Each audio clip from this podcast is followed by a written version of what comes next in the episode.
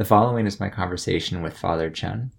I'd like to thank our mutual friend Linda Olson for introducing us. I really enjoyed this conversation and I'm glad to be able to share it, albeit a few years after it actually happened. My apologies for procrastinating, but it's done now and I'm glad to be able to share. I was interested in learning how you've integrated uh, your Buddhist upbringing Okay. with Good. your like later uh, conversion to Catholicism, like how those interact. Okay. Setting aside the theological beliefs, the practice of Buddhism and the practice of Catholicism are very similar. The Buddhists emphasize uh, with what we call charity love of God, love of others. They call compassion. They have compassion for all living beings, insects, every living being. And you strive to develop great compassion for your fellow humans. And one of their models is that the other person is really you. How you treat the person is really how you're treating yourself. So that's a one great, great common element is the practice of charity and compassion. Another one is humility. The Buddhists believe in being humble, um, not to seek praise, status. Well, it's a Taoist proverb, one of my favorites. Be like water. It's interesting, Bruce Lee uses it in teaching martial arts It rings a bell, actually. be, Yeah, like be it, like yeah. water. Mhm. So I give it a Christian perspective. Be like water. And I tell retreatants, people, be like water. Water is flexible, it's fluid. So you got to be flexible and fluid to adjust with the different things in life and problems and so forth. It flows around problems, over problems, under problems, but be flexible. Okay? To be like water. Okay. Water always flows downhill and it stops at the lowest level. This is humility. You, you- know you are, you don't try to pretend what you're not. But the third most important thing is the water in the lake or river is available to anyone who comes to it to drink, to cook, to wash, to clean. This is universal charity. You're available to help anyone who comes for help in any way. So this is a wonderful model, you know. So, but humility, they stress humility very much, okay? Simplicity and detachment. Uh, because for the Buddhists, all things are passing. All things are passing. So you, you have to practice detachment. Don't. In fact, the Buddha says one of the greatest sources of sufferings is desires. Uh, he doesn't say cut out all desires. he doesn't. Some people misinterpret him, you know, because there's a desire for enlightenment and nirvana. But, but it's really true. If you don't have desires, you don't get frustrated. because when you desire something, you don't get it, you get frustrated. In fact, some people build their happiness on, on getting possessions. You know, that's their idea. Uh, and then the interesting thing is, after they get everything, they're still not happy. You know, a, a quote from a rich person you know, says, she says, money doesn't make you happy. It only makes you more comfortable when you're miserable. Which is very true. When they're miserable, they can take a trip, they can go shopping or whatever. You know? So anyway, uh, and purity. The the Buddhist emphasizes purity, not only physical chastity, purity in body, but purity in mind, thinking positive thoughts. You know, uh, so you see the similarities, and right, that's why it, to me th- there's no conflict at all. as long as you stay away from a theological disagreement. But I, I like their conceit. For the Buddhists, there's no personal God. Mm-hmm.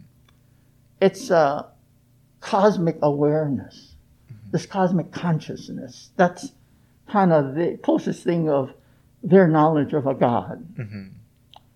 Uh, we believe in a personal God as Christians, mm-hmm. but their concept to me makes a lot of sense also. Because look, we believe God is all knowing.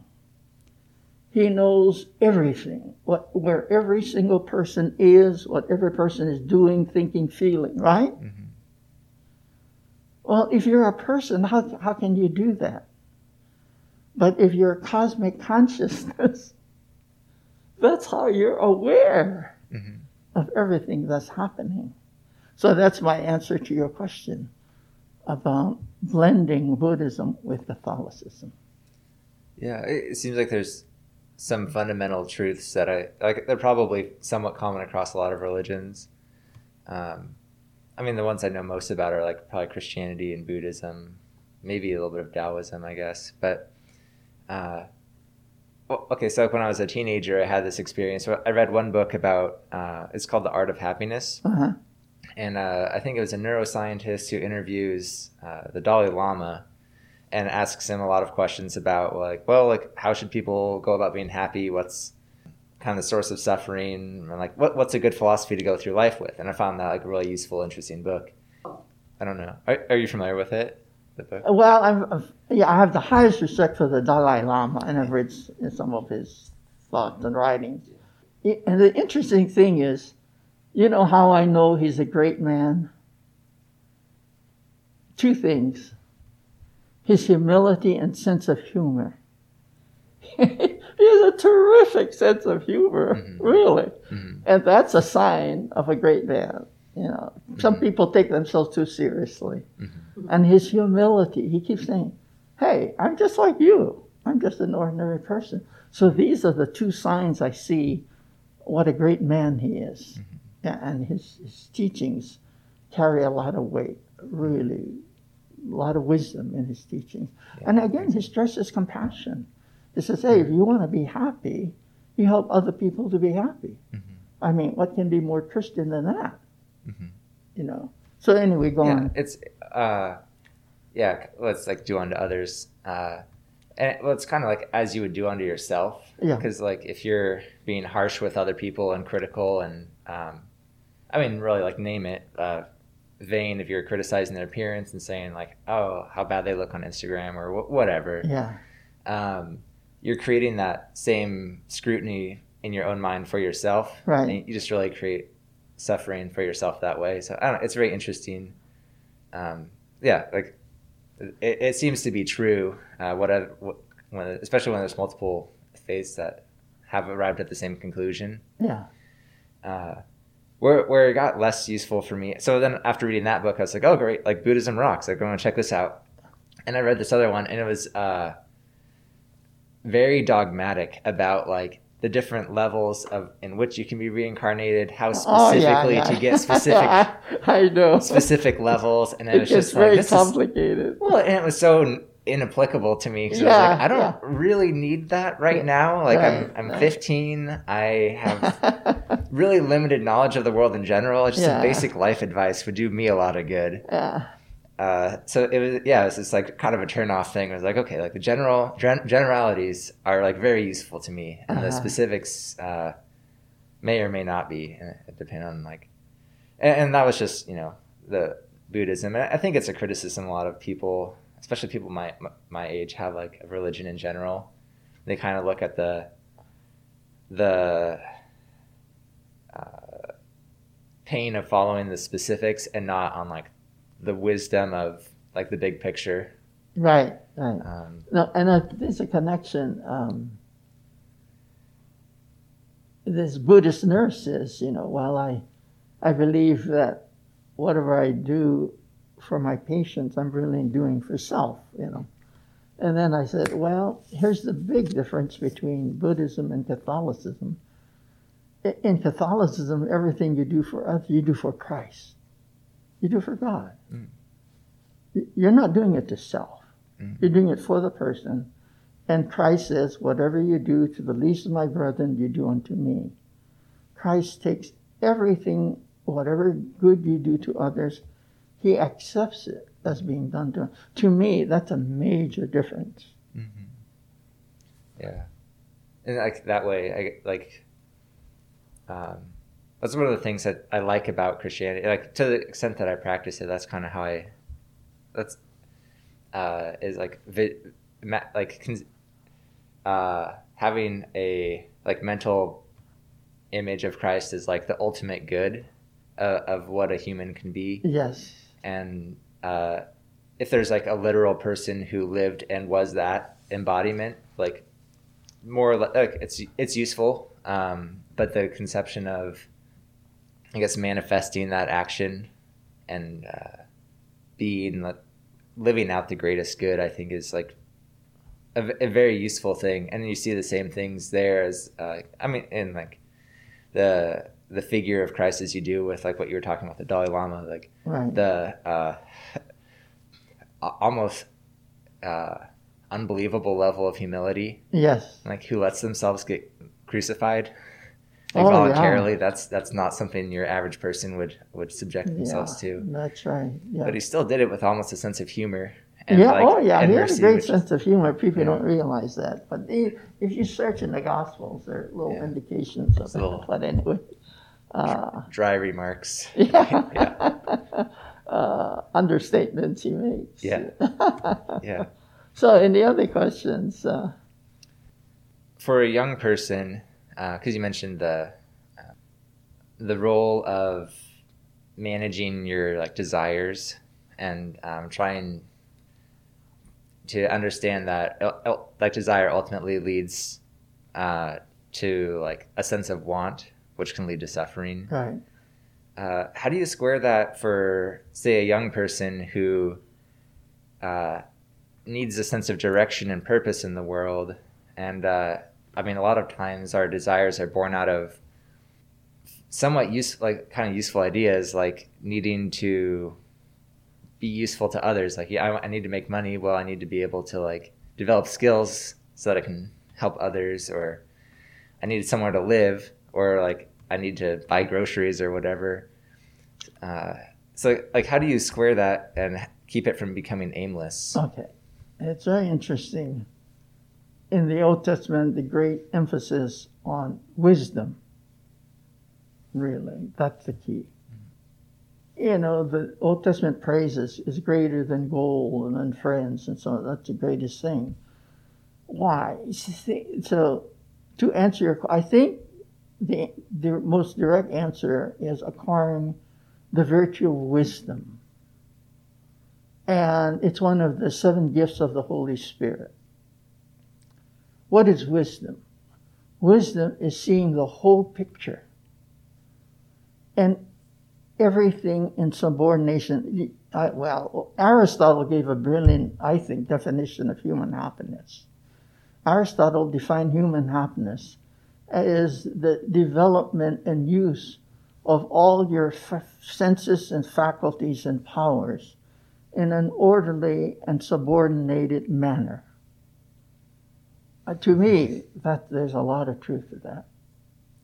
To develop your senses, develop your sight, your hearing, touch, uh, physical skills, right? Your memory, your imagination, your spiritual powers of understanding and loving. But all in an orderly, subordinated manner, so that what comes first comes first. Um, I, I tease because this is my favorite quote from Goethe because that's the only quote I know from him. He's a great German poet, but that's the, only. he says, the things which matter most must never be at the mercy of things which matter least. Wow, that's powerful because so many people make minor things much more important than that what's most important. So, getting back to your question, wisdom. Okay, so the thing is, you look at the whole picture and say, okay, I have to improve myself.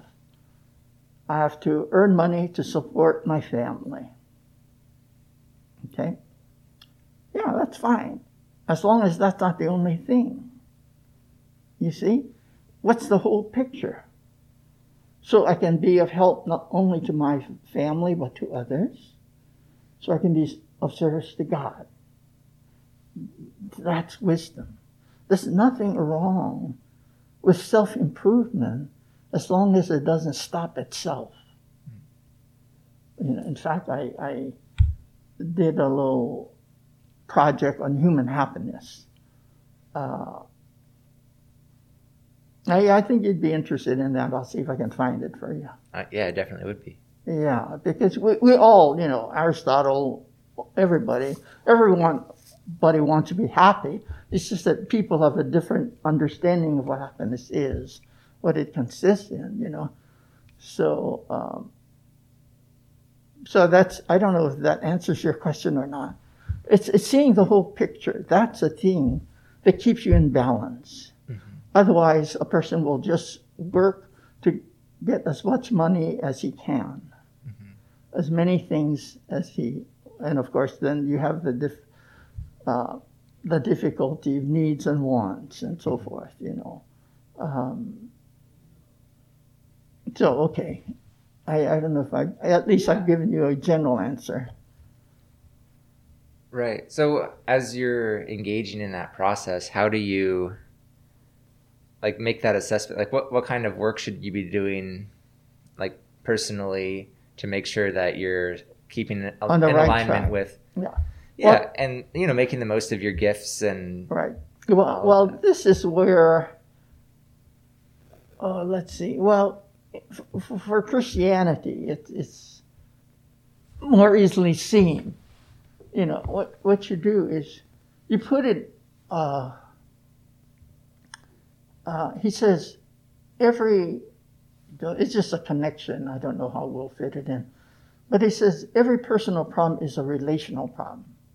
And at first I said, ah, that's kind of stretching it. Hmm.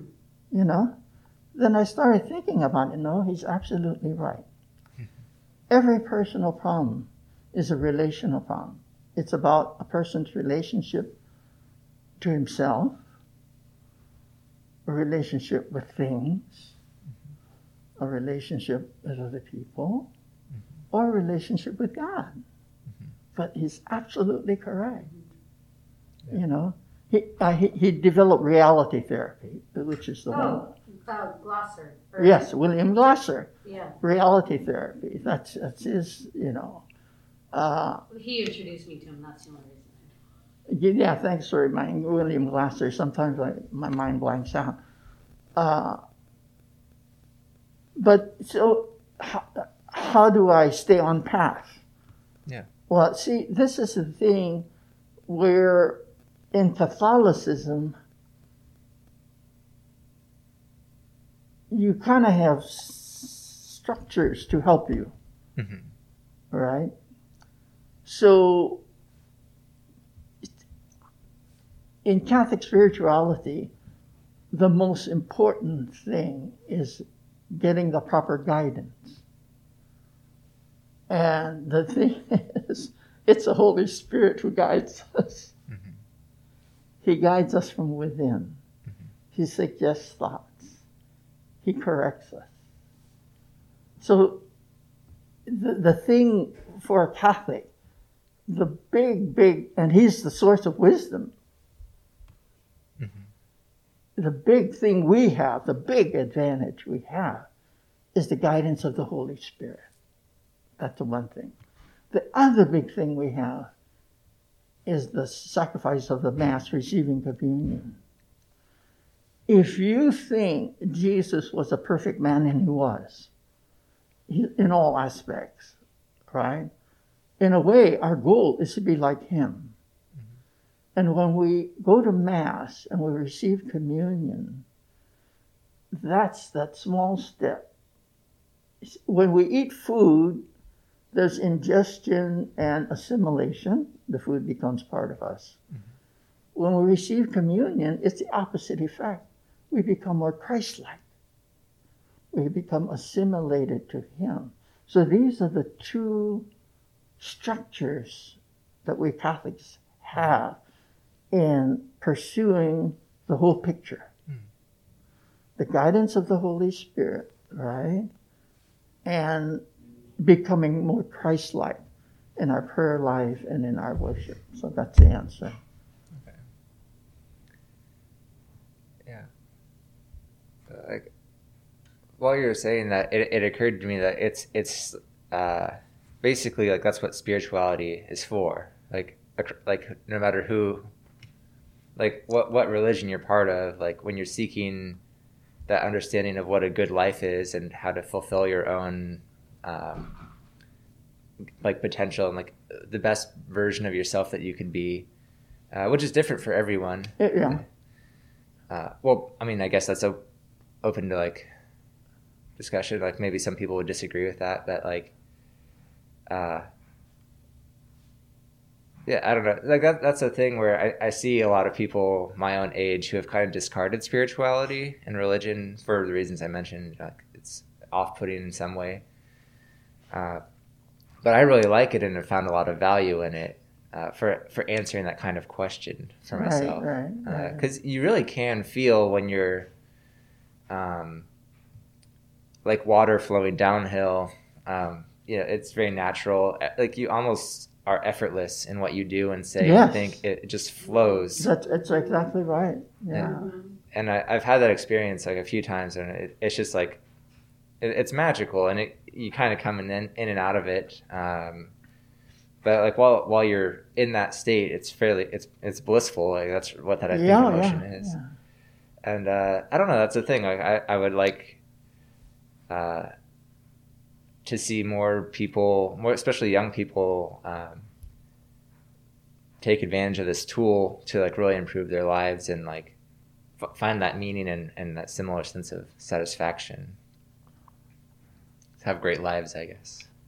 Yeah, and then there there are so many temptations and countercurrents, really. Uh, in talks, yeah. I always uh, contrast capitalism.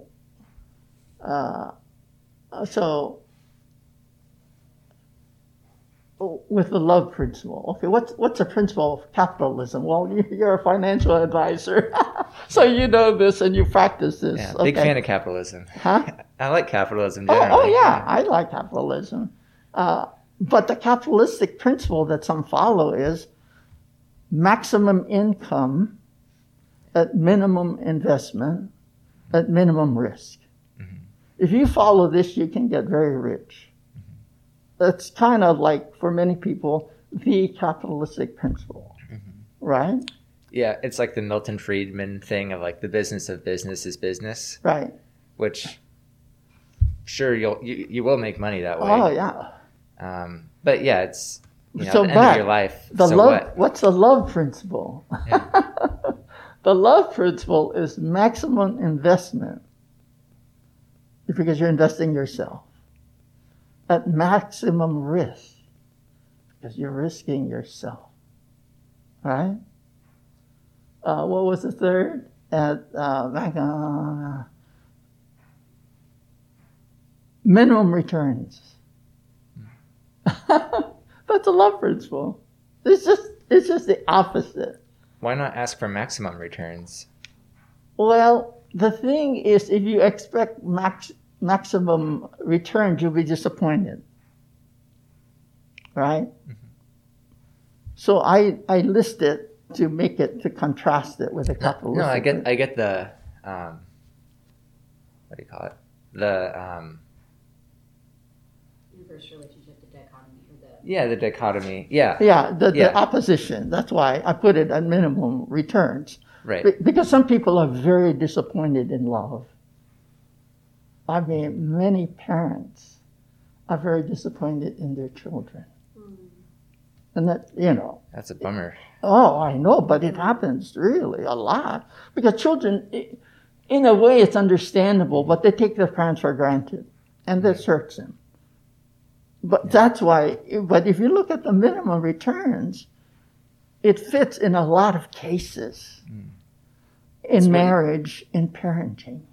It's what you can control. It's what I'm seeing. You you can control the risk. I mean, putting yourself out there. You can control making the biggest contribution you can. You can't control your returns. You always. can't control your returns. You can't. Uh, so that's why it's it's in a way I think it fits the Yeah. love principle. one thing I noticed when I was over the course of talking to a lot of entrepreneurs is that uh, the the most successful financially are often the most selfless. It, it's it's an interesting thing where like the I think the right philosophy is to not expect as much, Mm. but I've noticed in practice what often happens is that they're just like showered in abundance, and it, it's a I don't know it, it's it's a it's a nice thing. It's kind of a like if you do life right, then like uh, you do get rewarded in the ways people traditionally want to be rewarded. Um, And some get lucky.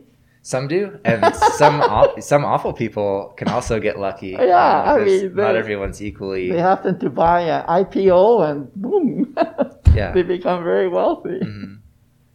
Yeah, but it's yeah, so it's not a thing you can count on. But I I, I, do notice No, that what like, you the see, you, generosity. put it, you, you, you hit the nail on the head. It's just you see, uh, you you can't control the return. Mm-hmm. You can't in the love principle, and to a certain extent in in, in the capitalistic world too. Yeah. So yeah, I think like focusing on the return is. Um, yeah, I don't know. It lends itself to bad thinking because I've noticed. I mean, in the course of building my business, I, I go through periods that are very productive and satisfying, and I you you almost just forget that the money is there. Like it shows up. Um, well, it's nice when you don't have to worry about income. That's quite, really a blessing. it, yeah, Because a lot of people they sweat. I mean, it's real. You know, Yeah. if they were, how am I going to pay the rent? How am I going to buy food? Mhm. Wow, that's a real, especially now yeah. with so many people out of work. Yeah. But I've also noticed like when I focus on the money, like I do lower quality of work.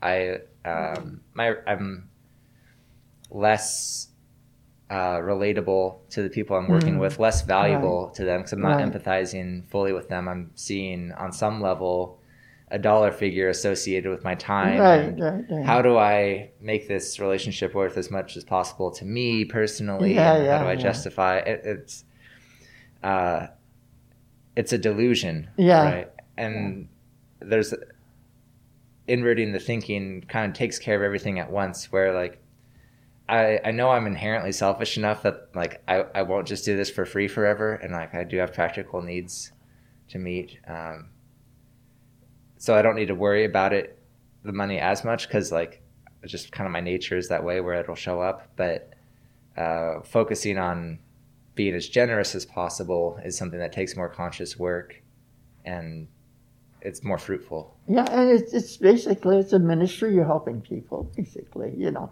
Ministry is a good word for it. Oh, actually. yeah. I feel that way. Uh, it is a ministry. You're helping people. Anytime you're helping people, it's a ministry. You know, there are a lot of people standing on the corner asking for handouts, and I always give something. I always give something. And some people say, well, they might use it for drink or drugs. You know, I say, well, it doesn't matter. My job is to help. What the person does with it, that's his business. hmm You know, that's not my business. So I always help, you know. Uh, and, and I told Leanne this, and she does the same thing, you know, because at first some people say, oh, you know, they follow them and they don't need the money. Well, that's not our business. Our business is just to help. What they do with it is their business. So, Mhm. anyway. And I have the greatest respect. I, who started that group? The the million billionaires pledged to give half or more of their funds. There's a whole list. Yeah, Bill Gates. Um, and Buffett's on there. yeah, I mean they made that pledge hmm to donate, and they have about five or six billionaires who have signed the agreement, made Yeah. the agreement, and of course they set up foundations. I think there's actually a lot more. is it more than I that? think it's like several dozen. Oh wow, it's really because grown. well it's not just uh, the top 10 wealthiest people. There's, also. there's actually a lot of billionaires. There's, you know, like a, a few hundred. Yeah, Um, and that's just the ones that people are aware of and not counting people who just own a ton of rental real estate. on their own. Yeah. yeah, that's like not public, right? Yeah. Um, or I have a great admiration for that. They're, they're sharing the wealth and they're, Mm-hmm. they're trying to help people. That's the main thing, you know. They know it's not all for them, you know. And uh, and they say at least 50, and some of them go up to 80, 90%. Yeah, And then they say they don't need that much. Right. You can only Yeah. eat three meals a day. and Right. So, anyway. Well, but well- I have a great admiration for these men Yeah. because at least they, they're sharing. That's the main thing. What are your thoughts on? Because I, I think Buffett's doing it, but um, Yes. and, and he does give a lot of money away. But I think one of the things that like got him on board with it is that he could do it after he dies. Uh-huh. Uh, what are your thoughts on waiting until you're dead to do it versus doing it during your lifetime? Well, the, the need is now, so I would say do it now because the, the need is now. You don't know how long you're going to live. Meanwhile, these people are doing without, so that's the one thing, you know. But then, uh,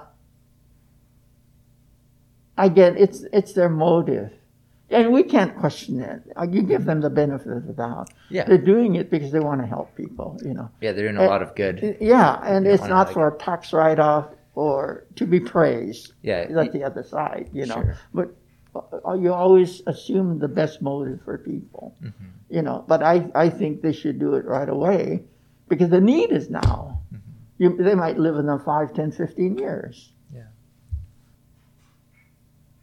What do you feel like the key elements of a great adventure are? What I consider a great adventure, Yeah, what what constitutes a great adventure for you? oh. Well, the greatest challenge is becoming Christ-like, first of all. Okay. I've worked with married couples. I've given engaged encounters and teams of Our Lady for married couples. Okay, that's one of the greatest challenges, is building a solid, loving, stable marriage and family life.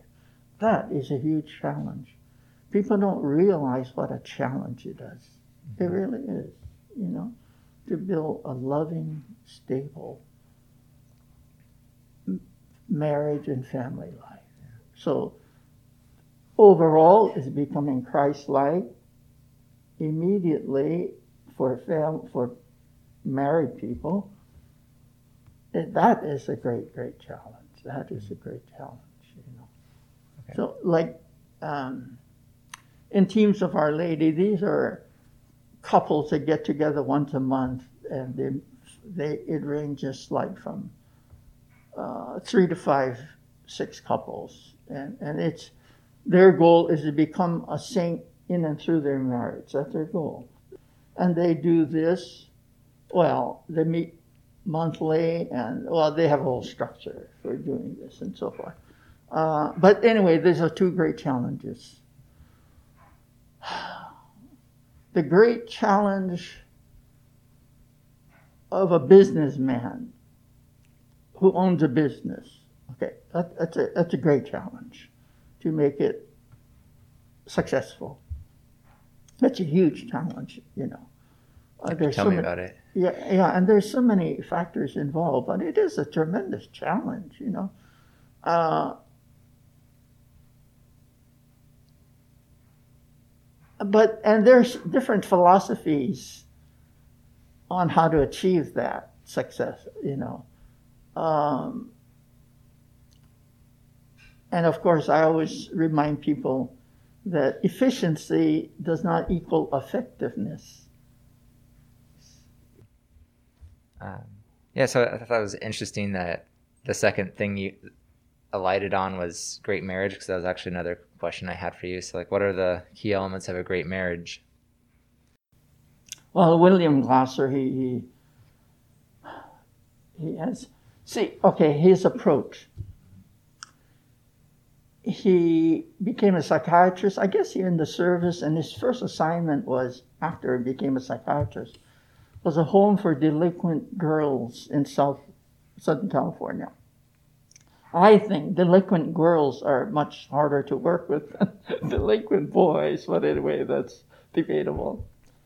But his approach is, is really interesting. He had all kinds of cases. These are runaway teenagers, uh, drugs, uh, prostitution, and so forth. So this girl comes in and says, Well, when I was young, my dad beat the hell out of me, and okay, that's all in the past. We're not interested in the past. It doesn't exist anymore. I, we want to deal with right now. And that's the only thing is really important to remind people that past events no longer exist. They no longer exist. There's a residual effect, but it's a lot easier to deal with the residual effects. You see, if we don't remember it, they don't come back. So he says, all I want to do with is right now. That's the only thing that's real is right now. So right now, what is it you want? So it's very goal oriented, but it's reality therapy. It deals with reality. Past doesn't exist, future doesn't exist. The only thing that's real is right now. So what is it you want? He says, well, I got a weekend pass, and my mother and I we fight like cats and dogs. I mean, uh, we want to kill each other. Uh, so I, I just want to have a good visit. Say, okay, well, what can you do to do that? And she's at a loss, you know. So finally says, okay, well, try this. Uh, that when she says something to really get you angry or provoke you, you won't retaliate. And he gives the three things. And she says, it's not going to work. He says, well, just try it for my sake. So she goes home, she tries to come out. She says it works. Now that's the acid test. When you don't think something is going to work, but it works, yeah. you know it's effective. Yeah. So that's his whole approach is reality therapy. See, and so how does that apply for marriages? Marriage, yeah. Well, one application is that conflicts do not break up marriages. Uh, there's a doctor, University of Washington. It, it's really interesting. Uh, well, first of all, every marriage has conflicts. That's not the issue. The key is how they resolve conflicts. That's the key. It's not whether or not you have conflicts. It's how you deal with conflicts. And this uh, professor at University of Washington, he had hundreds of videotapes of married couples, married a couple of years to 45 years. And he has them discuss something they always disagree with, they always fight about. And then so he has all these, hundreds of these tapes. And then he watches all of them. And then he, he I, he's written a book. I forgot the title of the book. But uh, after watching these tapes, he has a 90% plus 90% or more accuracy in predicting which marriages will work, which will fail. Mm-hmm. And he says the thing that the disagreements show is if one spouse shows any contempt towards the other, marriage will not work. It's a level of respect and acceptance that's going to make a marriage work and I always want to give marital instructions for Catholics. Okay, uh, and then so we have this Catholic couple been married for 50 years. That's a huge accomplishment in our society. Divorce rate is 50 right yeah. percent in a divorce, uh, and so they're being interviewed with the relatives. Uh, didn't you folks have problems? Oh, he says when we first got married were just earning enough to pay the rent, buy food on the table. We argued, we had children, we fight over children, we had health problems. So he was describing all the problems that went through and the conflicts. Mm-hmm. Finally, the guy said, Wow, didn't you ever think of divorce? Both of them immediately say, Divorce, no, never. Murder, yes. so anyway, the, one of the more Catholic things I think I've ever heard. yeah. But and the thing is, it's the love commitment mm-hmm. that carries them through all these conflicts and problems. So anyway, the, the discussion. I have another discussion when you talk about love and Basically, love is a commitment. So we'll, we'll go into that later. I'll Yeah. give you some material. like one of the things that uh, I've heard that seems to be accurate is like the person you are drawn to, like the person that you marry, in many ways is a compliment to you, and that they have strengths that you don't have, and um, likewise, like they have weaknesses that you're strong in, and together you're kind of like working, helping each other work out those problems, so you're not quite so messed up as people, and one of the things I think happens when like contempt enters the picture is that uh, you kind of see yourself as a little better than you really are, uh, and then you see the other person as a little more flawed than they really are. Like you forget, you I guess you lose track of the humility that uh, the other person might have something to teach you, and Uh, that that something might take your whole lifetime. yeah, yeah. Uh, true or false? Six persons live out every marriage. What's True. that? Six persons live out every marriage. True or false? I'm not talking about in-laws now. Yes, you're not counting parents or kids. Uh, Yeah, no. uh, are you talking about like changes through life like you you change as you age No. no okay so what's the Uh, I okay, and I say the answer is true. true sure Okay. thought it First, the husband, as he sees himself, the husband as the wife sees him, the husband as he is, or as God sees him, the wife as she sees herself, the wife as a husband sees her, the wife as she is, or how God sees her. If these six persons remain six, they're going to have problems in their marriage yeah right? Mhm. So the goal is she has to strive. Mhm. The, the goal as a couple is to strive for two. The husband see her as she is, as God sees her. Mhm. The wife sees the husband as he is, as God sees him. Right? The closer, which takes time, the the closer they get to this, the more loving and stable the marriage will be. But you have these other persons very often involved. Hmm. that seems pretty spot on Yeah. that's definitely a thing it's like two more questions I, I have for you do you have a favorite work of art Wow, you know, I'm into aesthetics. I, I love classical music. Puccini is my favorite author. Uh, my favorite singer right now is Elīna Garanča. But anyway, art, of course, the Impressionists. Uh, but I'm into the fine arts. It's very interesting. Pope Benedict the 16th said, and Pope Francis reiterated, which is very true. If you want to learn about Catholic spirituality, there are two sources. One is Christian art, Catholic art, the cathedrals, paintings, and so forth. Yeah. The other is the lives of the saints. These hundreds of outstanding individuals who became so Christ like in their life. So that if you want to learn about Catholic spirituality through Catholic Christian art and the lives of the saints. I forgot your question. Repeat your question. favorite work of art Oh wow. are we counting i guess it's an interesting- hearts. Okay. It's an interesting insight, though, that a person's life is an art work, uh, work Oh, of art in its own right, worth Absolutely celebrating. true. The, a person should become an art. You see, God said, "Make let us make humans in our image and likeness." What does this mean? That just as God is a spiritual being, we're a spiritual being. Just as God is a knowing being and loving being, we are a knowing, loving being. But people forget, God is a great artist. And we should strive to become an artist. And the greatest work of art is ourself. Good. Okay. Yeah.